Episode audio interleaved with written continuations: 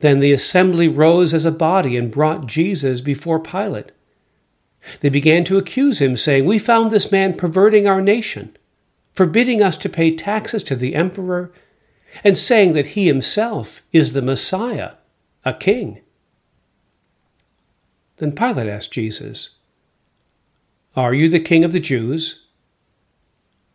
He answered, You say so.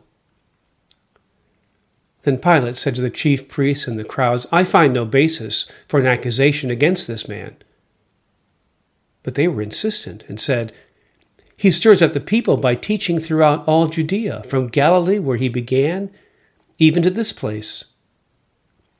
When Pilate heard this, he asked whether the man was a Galilean.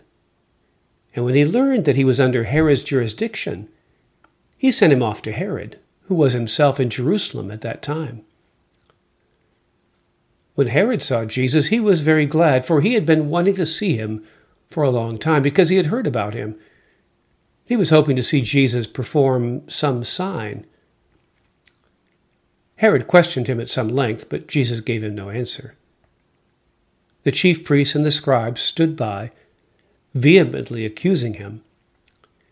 Even Herod with his soldiers treated him with contempt and mocked him. They put an elegant robe on him and sent him back to Pilate. That same day, Herod and Pilate became friends with each other. Before this, they had been enemies. Pilate then called the chief priests, the leaders, and the people, and said to them, You brought me this man as one who was perverting the people. And here I have examined him in your presence, and have not found this man guilty of any of your charges against him. Neither has Herod for he has sent him back to us.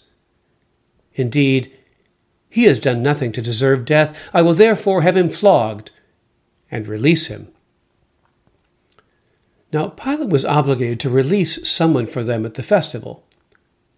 Then they all shouted out together, Away with this fellow! Release Barabbas for us!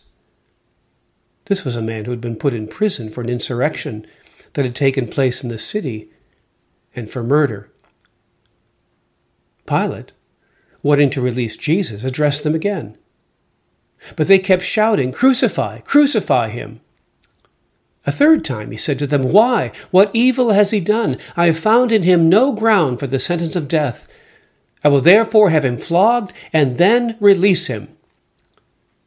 But they kept urgently demanding with loud shouts that he should be crucified. And their voices prevailed. So Pilate gave his verdict that their demand should be granted. He released the man they asked for, the one who had been put in prison for insurrection and murder, and he handed Jesus over as they wished. As they led him away, they seized a man, Simon of Cyrene, who was coming from the country, and they laid the cross on him and made him carry it behind Jesus. A great number of the people followed him, and among them were women who were beating their breasts and wailing for him.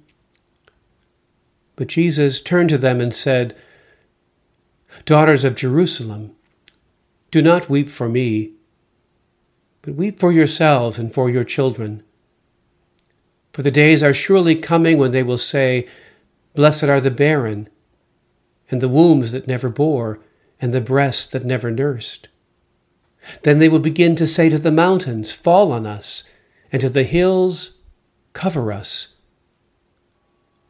For if they do this when the wood is green, what will happen when it is dry?